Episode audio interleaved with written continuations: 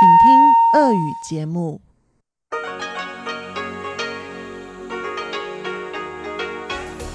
В эфире Международное радио Тайваня.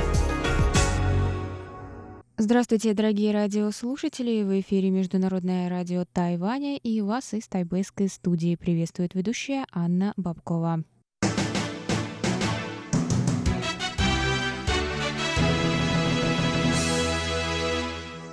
Сегодня среда, 12 июня, и мы начинаем наше ежедневное вещание с выпуска новостей сегодняшнего дня, а далее в эфире прозвучат тематические передачи «Среды», «Китаеведение. Устная история» с Владимиром Малявиным, «Новости экономики» с Андреем Солодовым, а также повтор передачи прошлой недели «Звуки города» с Валерией Гемрановой и Иваном Юмином. Напоминаю, что на частоте 5900 кГц мы вещаем полчаса, а на частоте 9590 кГц — один час. Оставайтесь с нами, и мы переходим к новостям.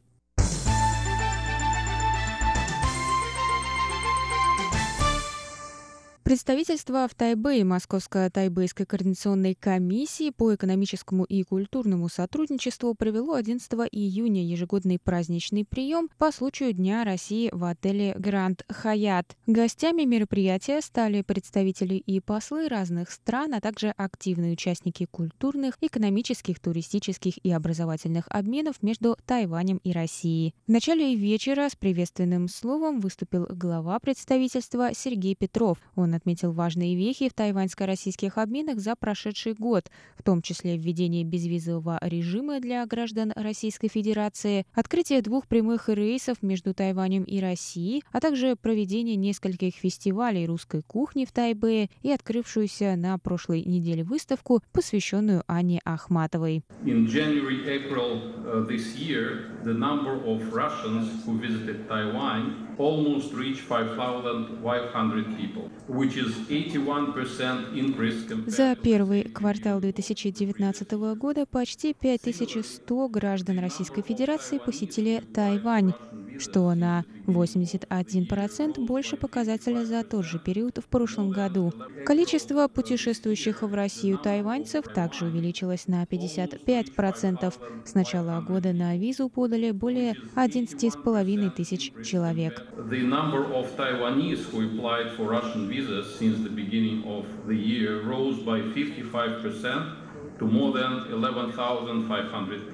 Сказал Сергей Петров.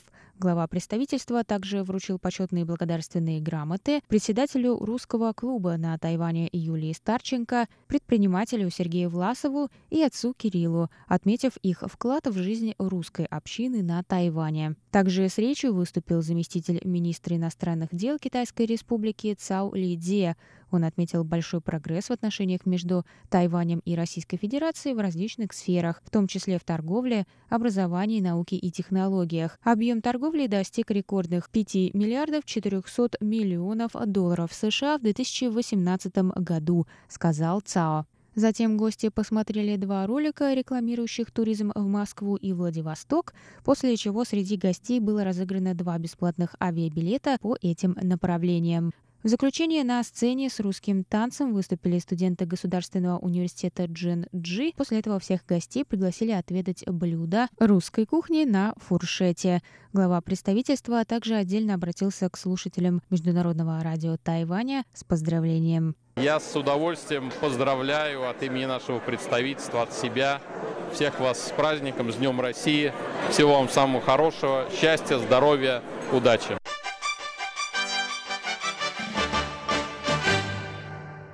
Совет по делам сельского хозяйства призвал тайваньцев употреблять в пищу больше риса, чтобы поддержать отечественных производителей. Согласно статистике, в 1981 году один тайванец в среднем съедал 99 килограммов риса в год. К 2018 году этот показатель уменьшился до 45 килограммов. Это показывает, что потребление риса сократилось больше, чем в два раза за прошедшие 38 лет.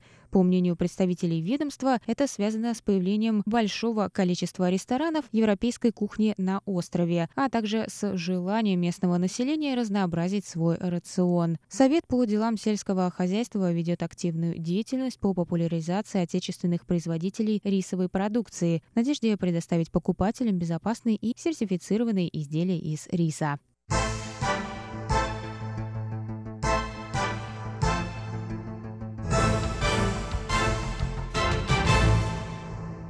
Один из лидеров тайваньского движения подсолнухов Лини Фэй Фань выступил 12 июня против законопроекта, который позволит экстрадировать жителей Гонконга в Китай – более ста человек собрались утром в среду у представительства Гонконга на Тайване, чтобы присоединиться к протесту сотен тысяч людей, которые вышли на улицы Гонконга в прошедшие выходные. Законопроект позволит Гонконгу выдавать подозреваемых Китаю, Тайваню и Макао без рассмотрения дел со стороны судебных органов специального административного округа. Лидер студенческого движения отметил, что если закон будет принят, то все протестующие могут быть арестованы и отправлены в Китай. Линь также выразила обеспокоенность тем, что закон угрожает не только жителям Гонконга, но и, в частности, активистам общественных движений на Тайване, которым может угрожать экстрадиция в Китай во время пересадки в Гонконге. Линь сказал, что принятие такого закона положит конец существованию режима «одна страна, две системы» в Гонконге. Законодатели Гонконга проведут окончательное голосование до 20 июня. Об этом заявил вечером 12 июня глава местного законодательства. Напоминаем, что движением подсолнухов называют 24-дневную оккупацию студентами тайваньского парламента в марте 2014 года. Они выражали протест против непрозрачности подписанного в 2013 году соглашения о торговле услугами с Китаем, которое, по их мнению, стало бы шагом к режиму «одна страна, две системы, но в итоге оно не было ратифицировано в результате вспыхнувшего протеста. Международная сеть ресторанов общественного питания KFC полностью отказалась 11 июня от пластиковых трубочек для напитков, сообщили представители сети на Тайване. В своем заявлении компания призвала посетителей пить прямо из стаканов, однако добавила, что лицам с особыми потребностями будут предоставлены бумажные трубочки по их просьбе. В 150 ресторанах сети будут также предоставляться железные трубочки за дополнительную плату. Такое решение было принято в связи с вступающим в силу 1 июля запретом на пластиковые трубочки на территории государственных ведомств, школ, торговых центров и ресторанов быстрого питания. Кроме того, американская сеть Макдоналдс также отказалась от пластиковых трубочек в ресторанах Тайбе 22 апреля в День Земли. Рестораны и сети в других городах Тайваня полностью откажутся от трубочек к концу июня. Выпуск новостей для вас подготовила ведущая Анна Бабкова, а далее слушайте тематические передачи. Я с вами прощаюсь. До новых встреч.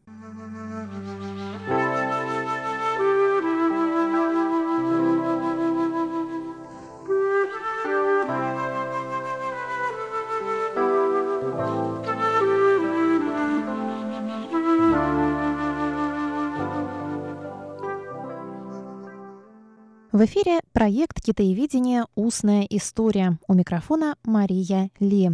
Сегодня я предлагаю вашему вниманию продолжение интервью Валентина Лю с известным российским китаеведом Юрием Владимировичем Чудодеевым, кандидатом исторических наук, старшим научным сотрудником отдела Китая Института востоковедения РАН.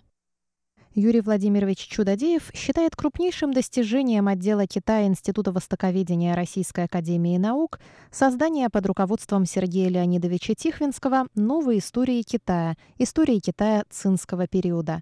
Писалась она большим количеством людей, чуть ли не 40 человек было собрано, вспоминает Юрий Владимирович. Новая история зародилась у Сергея Леонидовича как только он стал руководить отделом Китая, после того, как был ликвидирован институт китаеведения, он еще раньше думал об этом, но особенно занялся, когда он стал руководить отделом Китая уже в рамках Института народов Азии, в нынешнем институте востоковедения.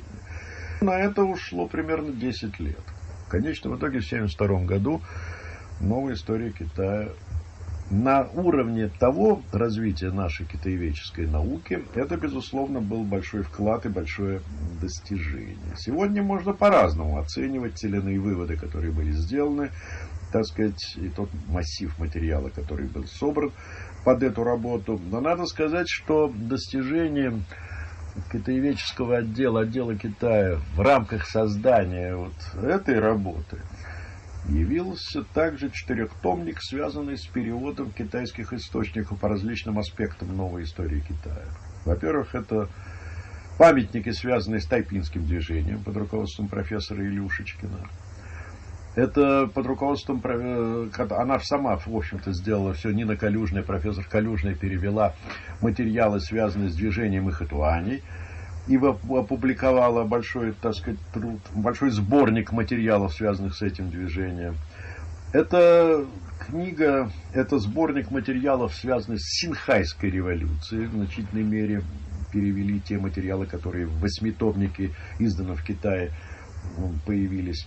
И, наконец, э, сборник, который, к сожалению, не стал профессором, к сожалению, он сегодня не работает в нашем отделе. Это доктор Гарушьянц, который сделал сборник, посвященный движению 4 мая. Вот эти материалы, это источники, китайские источники, переведенные на русский язык, они в значительной мере, так сказать, были подспорьем для создания ну, огромного труда новой истории Китая.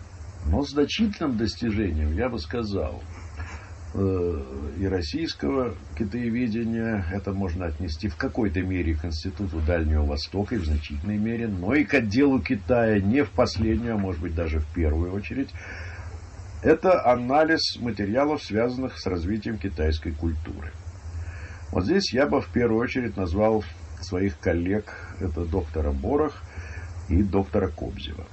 Ну, они, во-первых, создавали сборники под названием «Конфуцианство в Китае», «Дао и даосизм в Китае», «Личность в традиционном Китае», китайские социальные утопии, этика и ритуал в развитии Китая, человек и природа в Китае, э, культура, религия, традиции в Китае, работа, которая была сделана э, Леонидом, э, профессором Леонидом Васильевым.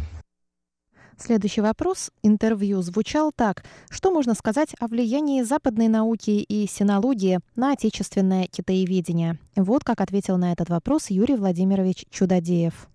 Надо сказать, что распад Советского Союза, он в значительной мере повлек за собой наше большее знакомство, наше большее знакомство с э, материалами, связанными с развитием западного китаеведения сказать, что вот были ли мы знакомы? Конечно, некоторые из нас, изучая те сюжеты, в частности, ваш покорный слуга, изучая те сюжеты, знакомились с работами, которые писали английские, американские, японские исследовательности. Ну, исследователи. Ну, в частности, я знакомился с работами профессора, американского профессора Левинсона, The Mind of Modern China, так сказать, мысль э, развития, интеллектуальное развитие современного Китая, с работой Камерон о китайских реформах, с работой Винейка, Джонсон, Уайтинга, Такеоти Минор и других.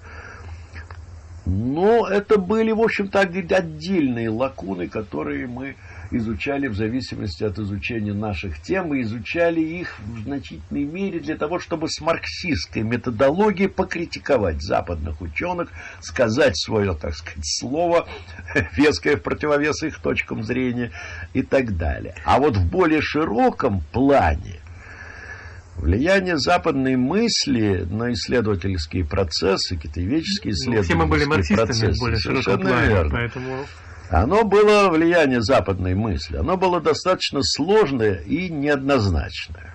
Ну, скажем, в период холодной войны знакомство с трудами корифеев западной мысли, с трудами Вебера, Тойнби, Парсонсом, было ограничено и не приветствовалось партийной идеологической элитой. Их труды не переводились на русский язык. Они критиковались с марксистских позиций их переводы и издания на русском языке. Вот вы говорите о влиянии распада и о нашей перестройке. Вот именно их переводы и издания на русском языке, я считаю, что одном из крупных достижений нашей перестройки, несмотря на все трудности, это возможность знакомиться русскому читателю, интеллектуальному, конечно, читателю, не в последнюю очередь, с теми изданиями, которые не издавались до перестроечный, так сказать, период. И вот они перевелись только в период перестройки, в начале 90-х годов. Перевели Тойнби, перевели многих других. Сегодня многое изменилось.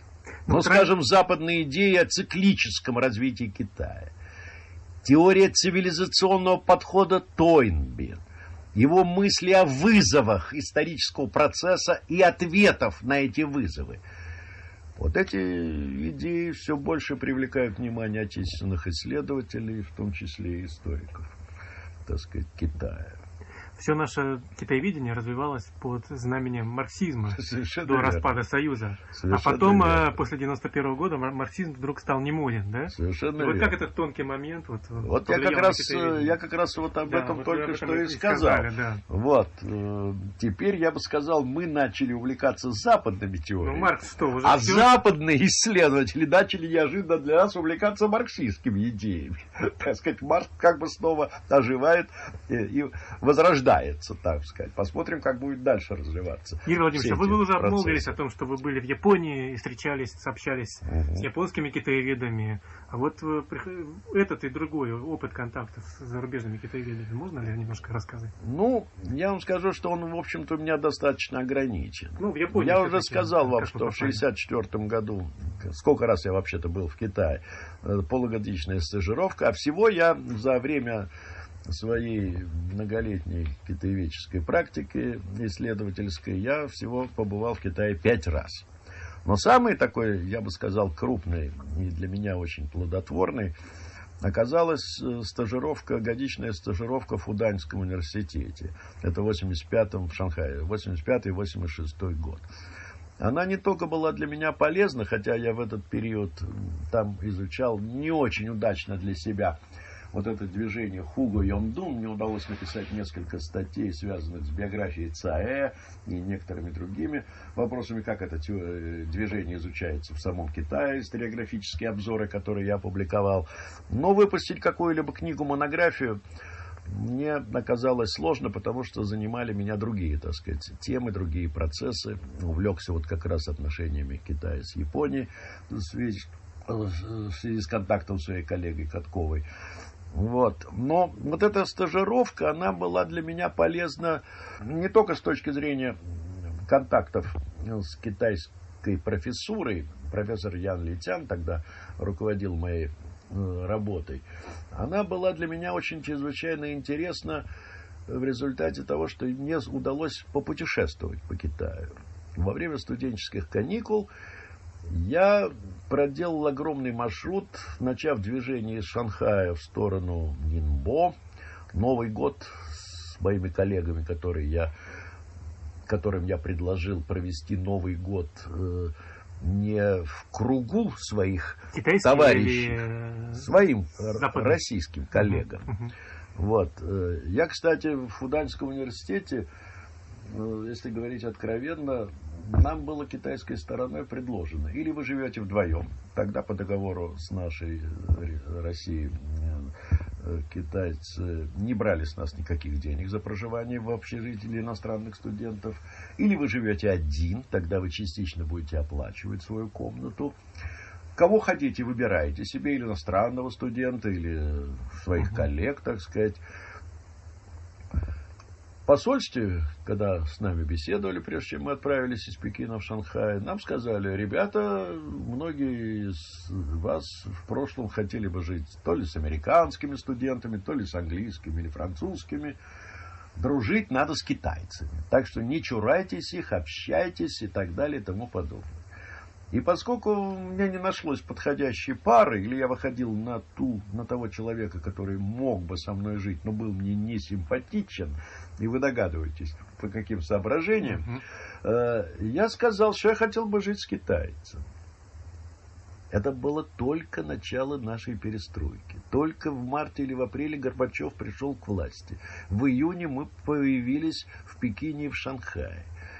И наши товарищи, которые руководили нашей группой, там был и порторг у нас, руководитель, так сказать, они очень удивились, как, Юра, после, так сказать, отношений достаточно сложных, ты хочешь ввести китайцев в нашу среду? А я напомнил им, а что нам сказали в посольстве? Дружить надо с китайцами. Вот я хочу дружить с китайцами. звонили из Шанхая в пекинское посольство в российское и спрашивали, можно ли Чудодееву жить с китайцем. Удивились этому звонку, сказали, ну пусть живет, ради бога. Китайцы довольно оригинальный народ. Они меня спросили, а с кем вы хотели бы жить? Я говорю, ну, научным сотрудником, если удастся. Ну, а если не найдем подходящую фигуру? Я говорю, ну, давайте аспиранта, может быть, так сказать. А если и здесь нам не повезет для вас? Я говорю, ну, давайте студента какого-нибудь. А вдруг будут трудности? Я говорю, вот у нас в общежитии есть мальчик по фамилии Ван. Он нас раздевает и принимает нашу одежду. Вот его давайте мне в комнату. Китайцы заулыбались, сразу поняли, что я понял их юмор, и дали мне лучшего студента из ТФАКа. Его дед был крупнейшим специалистом по валютным операциям в период Гаминдана. В период культурной революции подметал улицы. С ним прожил год, стажировался и учился, так сказать, китайскому языку, общался. Потом он уехал, как он мне написал, в Канаду к своим родственникам. Ну и, судя по всему, переписка на каком-то моменте прервалась, в какой-то момент остался. Ну вот я в каникулярный период рискнул поехать. А в Новый год я предложил своим друзьям из нашей группы, у нас ведь были ну, не только гуманитарные студенты, при, так сказать, стажеры, но были из различных технических институтов. Вот, э, я предложил им поехать на остров в Джоушанском архипелаге, который мне посоветовали иностранные стажеры. Остров называется Путошай. Это остров, который знаменит тем, что там, где были крупнейшие, так сказать, памятники, связанные с буддийской культурой, изваяния из камня и так далее. Мы, в конце концов, добрались, всю ночь плыли на пароходе, на паруснике, высадились на этом острове, отметили Новый год, побродили по острову, увидели срубленные наполовину лица, надписи, крупнейшее, выгравированное в камне синь, сердце, наполовину, так сказать, вырубленное отбойными молотками хунвейбинов, наверное, да. расколоченные, так сказать, и так далее. Вот. Но мне захотелось получше узнать Китай, и в каникулярный период я отправился из Шанхая сначала в Нинбо, посетил родину Чанкайши, китайцы привели ее в порядок. Уезд Фэнхуа. Совершенно верно. Сикоу. Совершенно верно, Сикоу. Вот. Там соответствующие усадьба, фотографии, Сунмейлин и все прочее. Все это мы, я, так сказать, увидел. Потом на пароходе я отправился дальше. Причем мне хотелось как можно лучше знать Китай. И я в дальнейшем, когда ездил уже на, пор, на поезде, не только на пароходе, я просил кассиршу дать мне инзо. Знаете, что такое? Жесткие. Да. Жесткие. Да, места. Не, Общ, не инво, а инзо. То есть в китайском места. вагоне. Угу. Она говорила, нет, я не имею права. Я ей оставлял некоторое количество юаней, и она давала. Не потому, что я не хотел, так сказать, жить в хороших условиях, хотел с китайцами посмотреть, как это все происходит. Этот вагон набивался до предела. Э, в переходах, так сказать, люди лежали, грызли семечки, шелушили, так сказать, э, все это. Потом уборщица ругалась и кричала чуть ли не матом, вам бадань там, так сказать, проклиная все на свете, убирала за ними. Но я общался, я разговаривал с китайцами, я, так сказать, допрыл в конце концов до Гуанчжоу. Из Гуанчжоу отправился на Хайнань. Ну, на юг, где сейчас отдыхают наши миллионеры, я не поехал, а был Хайкоу, по-моему. Вот. Потом переправился на континент с Хайнаня и по железной дороге отправился на Гуилинь. Я слышал про Гуилинь, мне хотелось этой красоты посмотреть. Вот. А из Гулиня, сев на, опять же на поезд, я отправился в Куньмин, провинцию Юннань, и попутешествовал немножко по Юнани. В частности, и в дальнейшем дошел до Чунцина, до Сычуани. И я вам скажу, что кроме общения с китайцами, причем с самыми разными слоями китайской общественности, не только с профессорами, а простыми крестьянами, со студентами, естественно, с молодежью, я увидел китайскую природу. Вот она меня потрясла, потому что я подумал, что как бы мы ни хвалили, она, конечно, не очень нам, даже нам, россиянам, известна наша природа. Не так уж мы много путешествуем, кстати, по нашей родине. Потому что однажды мне, когда я побывал с лекциями о Китае в Якутске, на Лене, мне сказали э, местные руководители говорит, Юрий Ильич, приезжайте к нам в отпуск как-нибудь, и мы вас свезем в Верховье Лены. Я говорю, ну а что там? Ну, ручеек, как Волга, вытекает. Нет, говорит, это она вытекает в каньоне. Это каньоны почище американского знаменитого каньона. Но я так и не добрался. Но, во всяком случае, природа Китая, не только Гуйлиния, природа Сычуани. Вот в Сычуане, в частности, я увидел титанический труд, проделанный веками китайских крестьян. Знаменитые террасные поля, выдолбленные, так сказать, ступенями э, в сычуанских, так сказать, горах. И меня, конечно, потрясала китайская природа. Воспоминания у меня огромные и в целом очень положительные.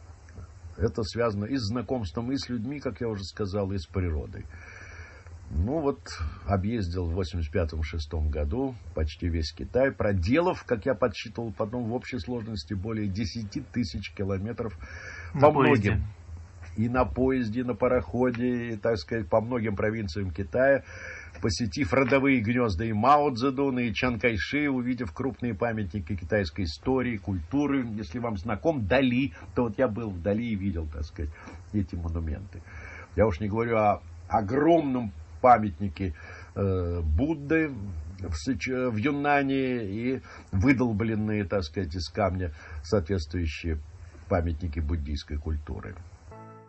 Уважаемые друзья, на следующей неделе мы продолжим знакомство с воспоминаниями Юрия Владимировича Чудодеева о своем пребывании в Китае, о своих коллегах, о своей деятельности ученого-китаеведа. Это была передача «Китаеведение. Устная история». Всего вам доброго!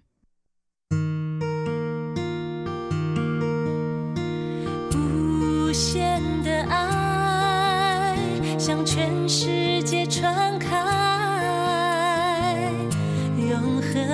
关怀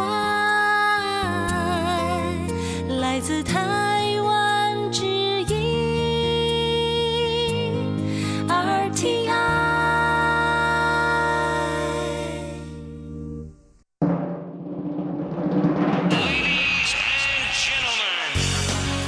В эфире Международное радио Тайваня.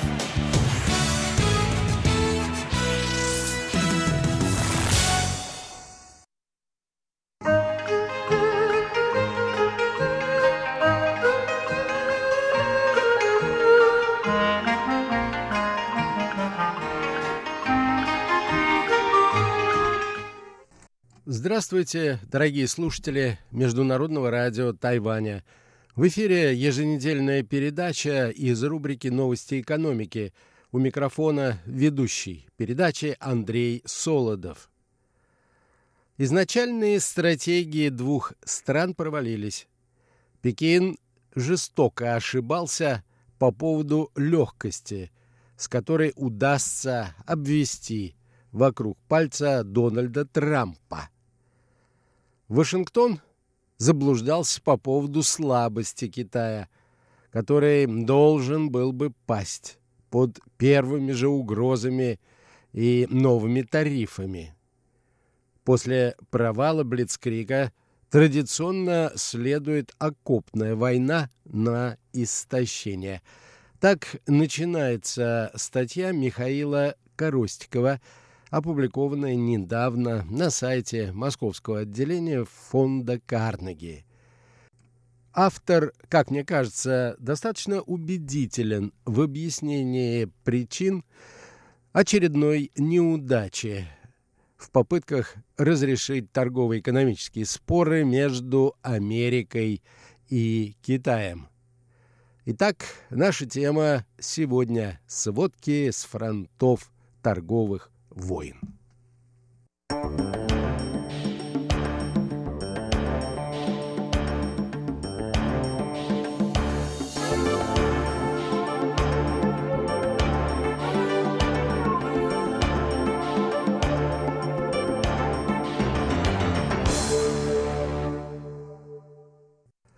Руководство Китая, пишет автор, похоже, решило отойти от своей традиционной мягкой линии в переговорах с Соединенными Штатами и начинает форсированно готовить страну к затяжному противостоянию.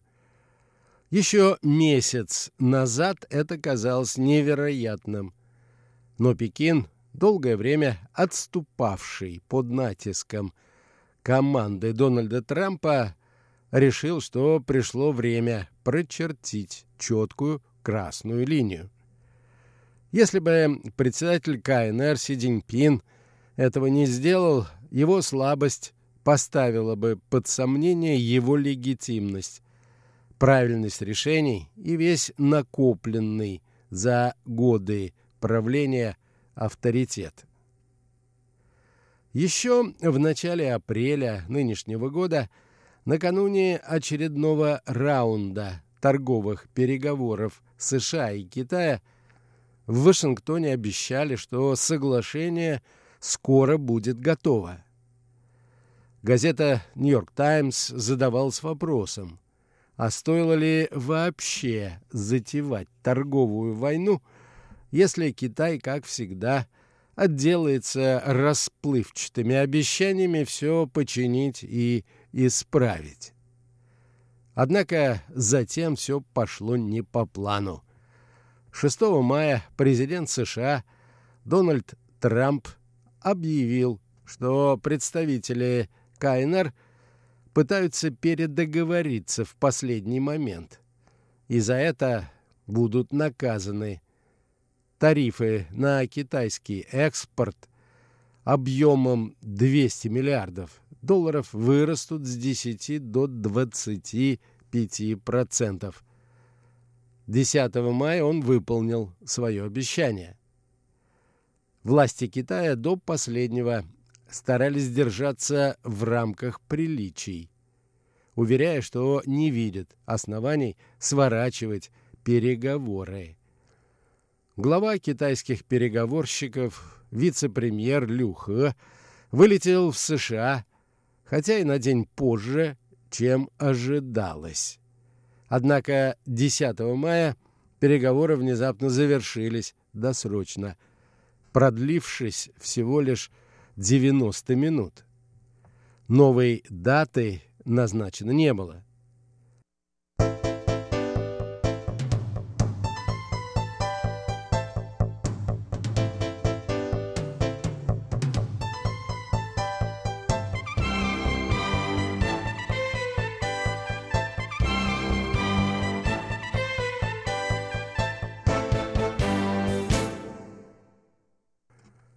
Перед отлетом в Пекин Люхэ заявил, что переговоры отнюдь не окончены.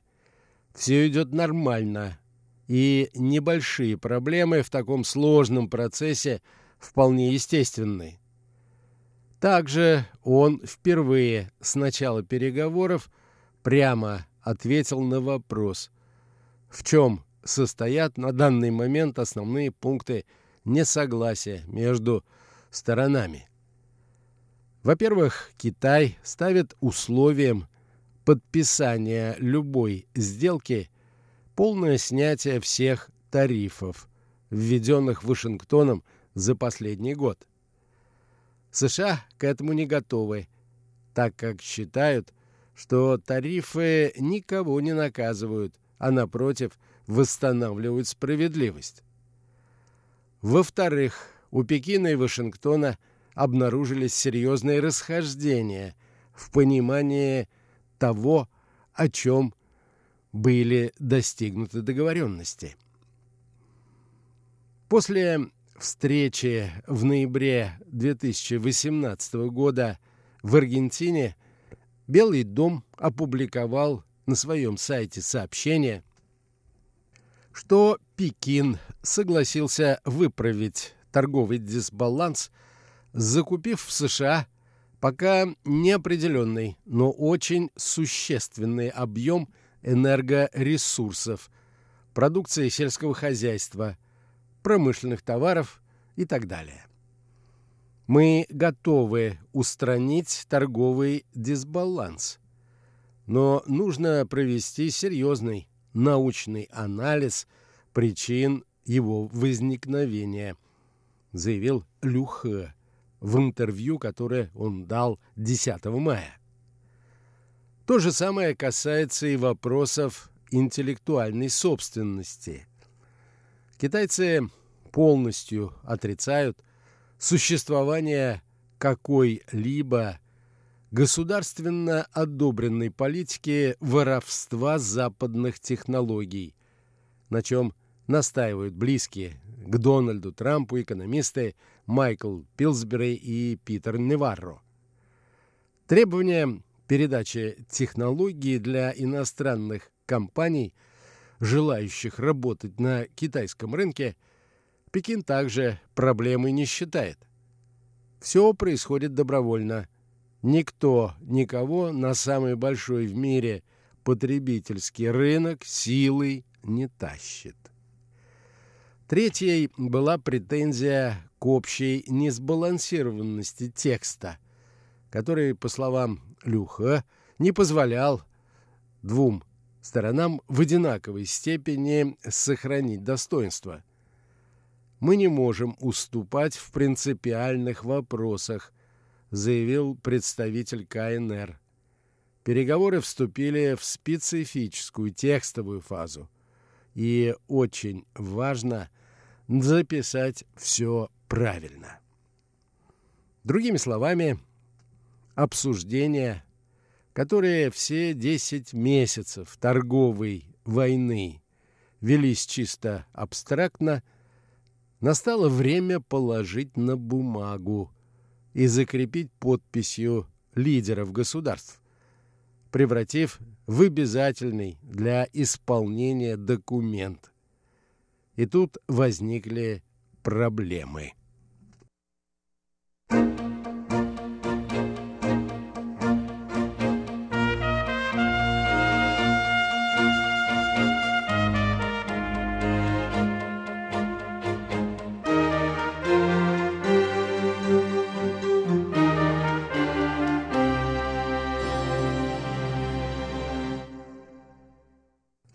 По всей видимости, стратегия китайского руководства на переговорах была заточена под личность Дональда Трампа и не учитывала ряд ключевых моментов, отмечает автор статьи.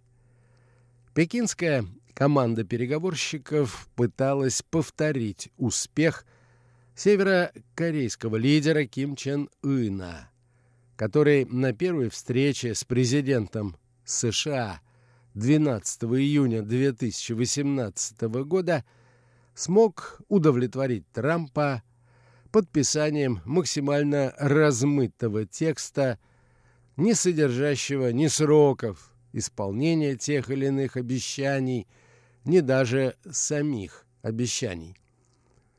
Эта стратегия вписывалась в понимание образа Дональда Трампа как зацикленного на себе нарцисса, нуждающегося в постоянных победах, пусть даже и иллюзорных.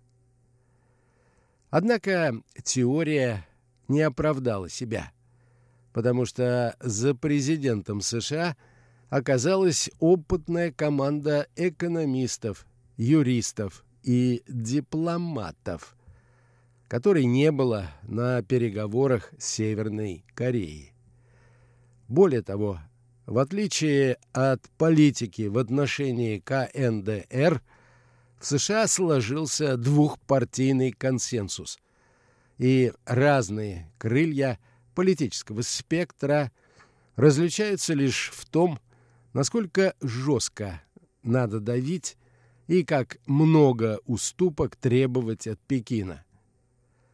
Недаром 6 мая держаться своей линии и быть жестким в отношении Китая призывал Дональда Трампа не кто-нибудь, а глава сенатских демократов Чак Шумер, не согласный с президентом практически ни в чем другом. Тут особенно интересно замечание Трампа о попытке Пекина передоговориться в последний момент. Судя по отрывочной информации, примерно до конца апреля, пока договор об окончании торговой войны был еще в стадии разработки, Люха пользовался немалой самостоятельностью в ведении переговоров, которую подкрепляло личное доверие к нему Си Цзиньпина. Но затем переговоры вышли на финишную прямую. Подготовленный текст представили на обсуждение в Политбюро. И оно, похоже, выразило свое несогласие с достигнутыми соглашениями и заклеймило их как унижающие достоинство КНР. Люха, изначально, по всей видимости, настроенному на компромисс в большей степени, чем остальные члены Политбюро, пришлось вернуться в Вашингтон уже с новым текстом, не содержавшим никаких важных для Соединенных Штатов уступок. Неудачным для переговоров, продолжает автор, оказался и момент их проведения. Когда страны обменивались тарифами и угрозами, в Пекине отмечали две годовщины, крайне важные для китайского национального самосознания. Столетие патриотического движения 4 мая и 20-летие бомбардировок НАТО китайского посольства в Белграде. Обе даты связаны в Китае с противостоянием империализму и унижением со стороны западных держав. И подписание в эти дни унизительного для Пекина неравноправного договора с США нанесло бы сильный удар по репутации Си Цзиньпина. Значение этого фактора не стоит переоценивать, но свою роль в создании определенной атмосферы он сыграл.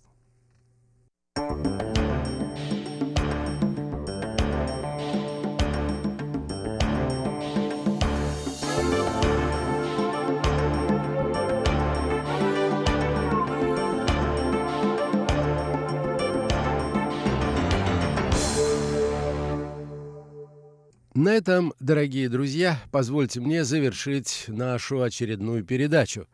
Сегодня речь шла о торговой войне между США и Китаем.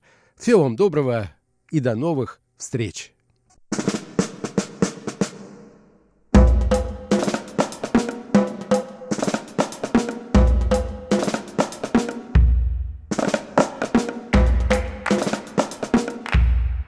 Здравствуйте, дорогие друзья! У микрофона ваши ведущие Иван Юмин и Валерия Гемранова.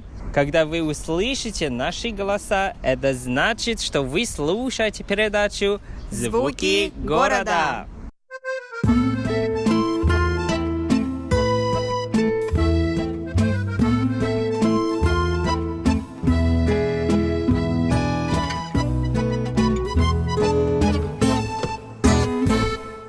Лера, привет! Привет, Ванюш, как дела? Жив, здоров, хорошо. И самое главное, что сегодня у нас великолепный день. Да, великолепная погода, солнце, тепло, ветерочек дует. Прекрасно. И самое главное, нет даже малейшего намека на дождь.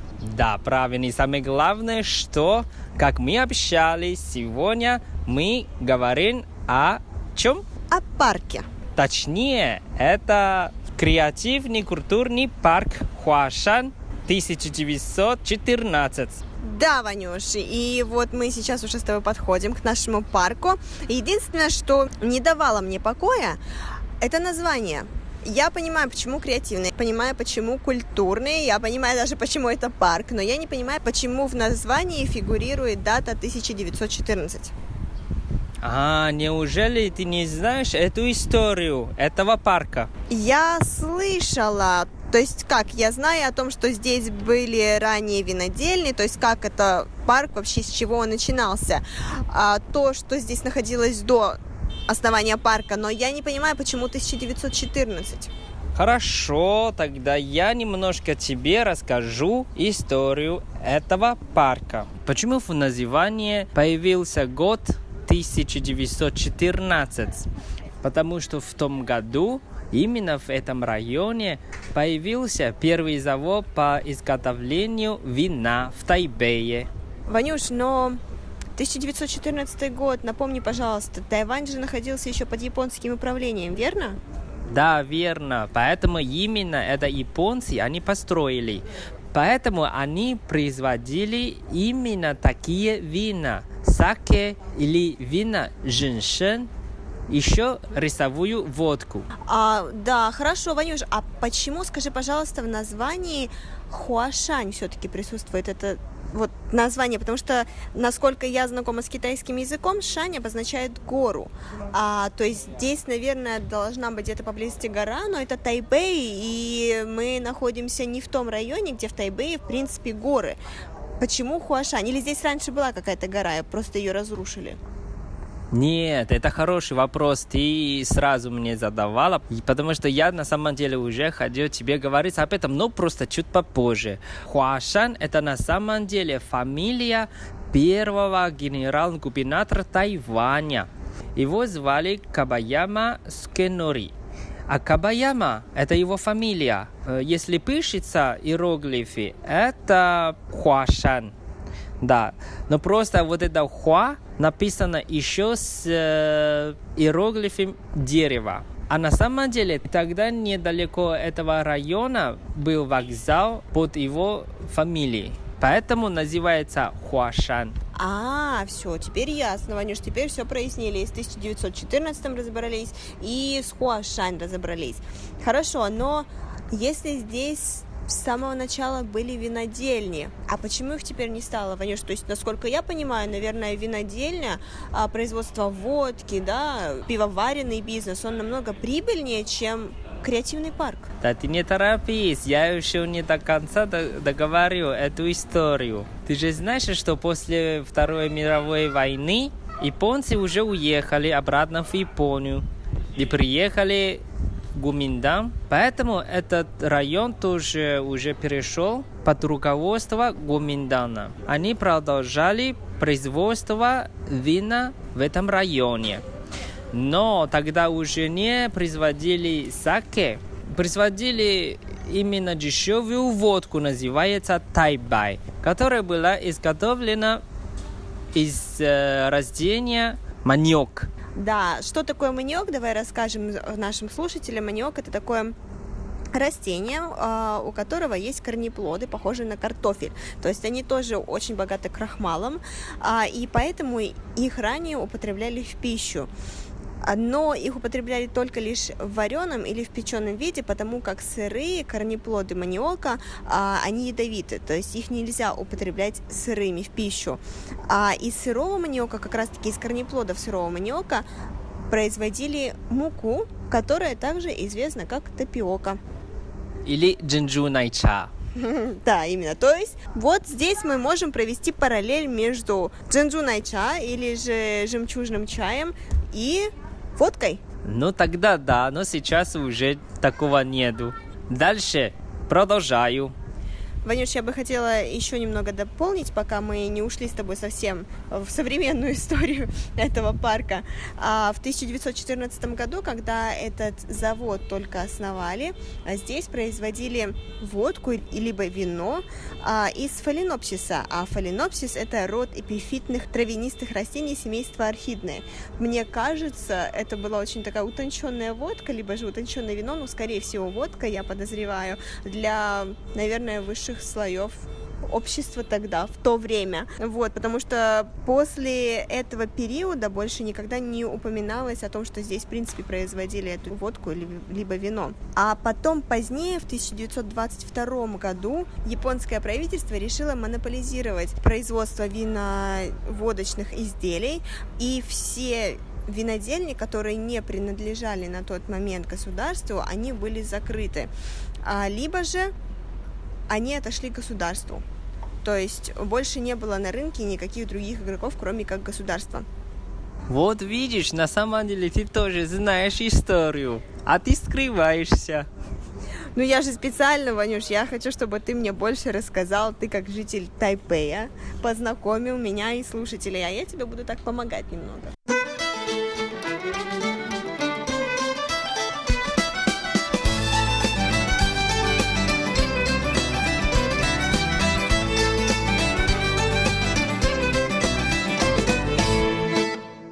Хорошо, тогда я продолжаю мою часть истории.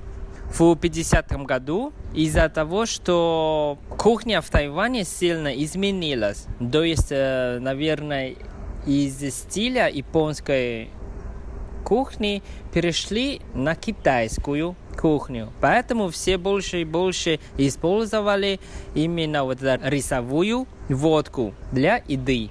Поэтому этот завод больше производили именно рисовую водку. А тогда они тоже начали делать очень необычные вина. Это фруктовые вина. Благодаря тому, что в Тайване очень много фруктов и вообще очень большое разнообразие фруктов. Поэтому этот период называли золотыми годами.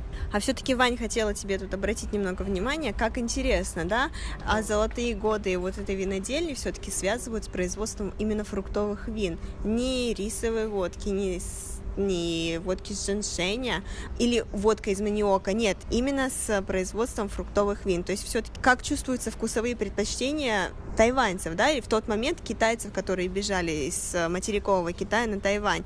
Все-таки им нравилось, наверное, фруктовые вина, я подозреваю, они были не очень крепкими, и они были, скорее всего, кисло-сладкие, кисло-сладкие, наверное. Вот, поэтому совет для тех, кто желает посетить Тайвань и привезти какой-нибудь гостиниц из России, не привозите крепкую водку, привозите фруктовые вина. И, кстати, вкуснее. Вот, почти, я почти закончу мою часть историю. Потом в 1987 году из-за того, что земли в Тайбэе стали очень дорогая, поэтому правительство решили перевести этот завод уже в Тауюэн. А, Ванюш, еще нужно подчеркнуть, что в то время происходила очень быстрая урбанизация Тайбэя, то есть очень быстро разрастался город, а, заселялся, происходило строительство, и плюс ко всему любая заводская деятельность на территории Тайбэя она даже не то, что на территории ТБ, она на любой территории она всегда ведет к увеличению отходов каких-либо. А, и в частности, когда мы говорим о столице да, какого-то государства, в данном случае это был Тайбэй, а, и именно из-за увеличения вот этого негативного влияния на окружающую среду а, заводы, винодельни все были вынесены за пределы Тайбэя. В частности, а, наша винодельня, которая ранее находилась на территории креативного культурного парка Хуашань, ее также перенесли на территорию Тауюаня для того, чтобы не загрязнять ни воздух, ни воду, ни землю на территории Тайбэя. Спасибо тебе за дополнение. Вот, поэтому после этого в этом районе можно говорить, что правительство просто их покинули. Потом только в 2007 году Министерство культуры они начали проект. Они хотели делать в центре Тайбэя творческий парк или креативный культурный парк. Поэтому они решили восстановить этот район. Ванюш, ты так замечательно проскочил 20 лет истории.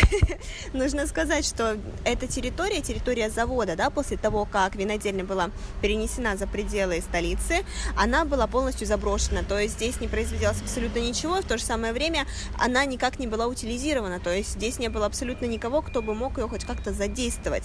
И в связи с этим в 1997 году одна из театральных групп, они вторглись на территорию вот бывшей винодельни и начали заниматься заниматься своим производством. То есть не производством вина, конечно же, но вот именно я так подозреваю, что, скорее всего, это были какие-то а, либо спектакли, может быть, какие-то постановки.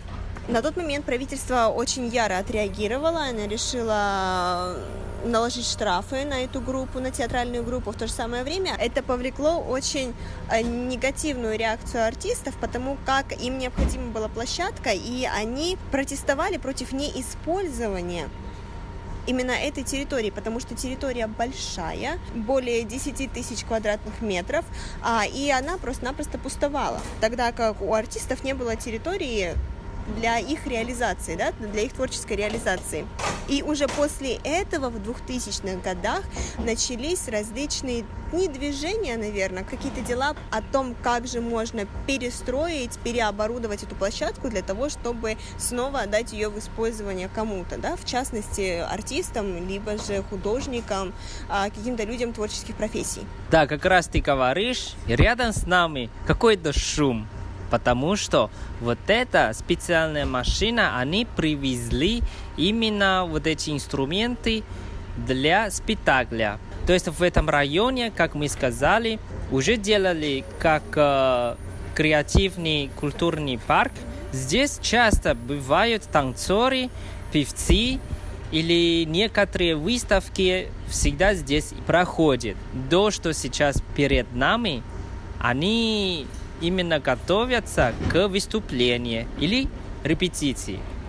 Да, я бы хотела сказать, что в 2004 началась полнейшая реконструкция парка, и в 2005 году он уже открыл свои двери, открыл свои, наверное, ворота, правильнее сказать, да, для артистов, а также для некоммерческих организаций для проведения спектаклей, как ты уже сказал, каких-то постановок, а, концертов, ярмарок, а также каких-то компаний, если мы говорим о неправительственных организациях.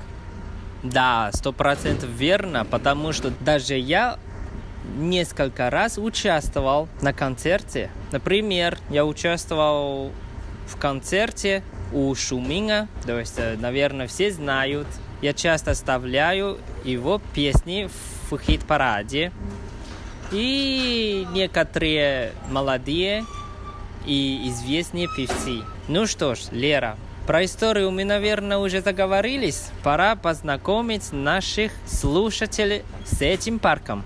Да, Ванюш, я тоже думаю, что слушателям уже стало немного скучно слушать о производстве вина и водки на территории Тайбэя, поэтому давай-ка мы с тобой пройдемся и посмотрим, чем же этот парк богат сегодня, что он может предложить зрителю, а, что он может предложить как тайваньцам, так и иностранным туристам здесь, и вообще стоит ли оно того приезжать в Тайбэй для посещения этого парка. Дорогие друзья, подробнее мы познакомим вас с парком Хуашань в следующем выпуске передачи. Сегодня с вами были Иван Юмин и Валерия Гемранова. До новых встреч!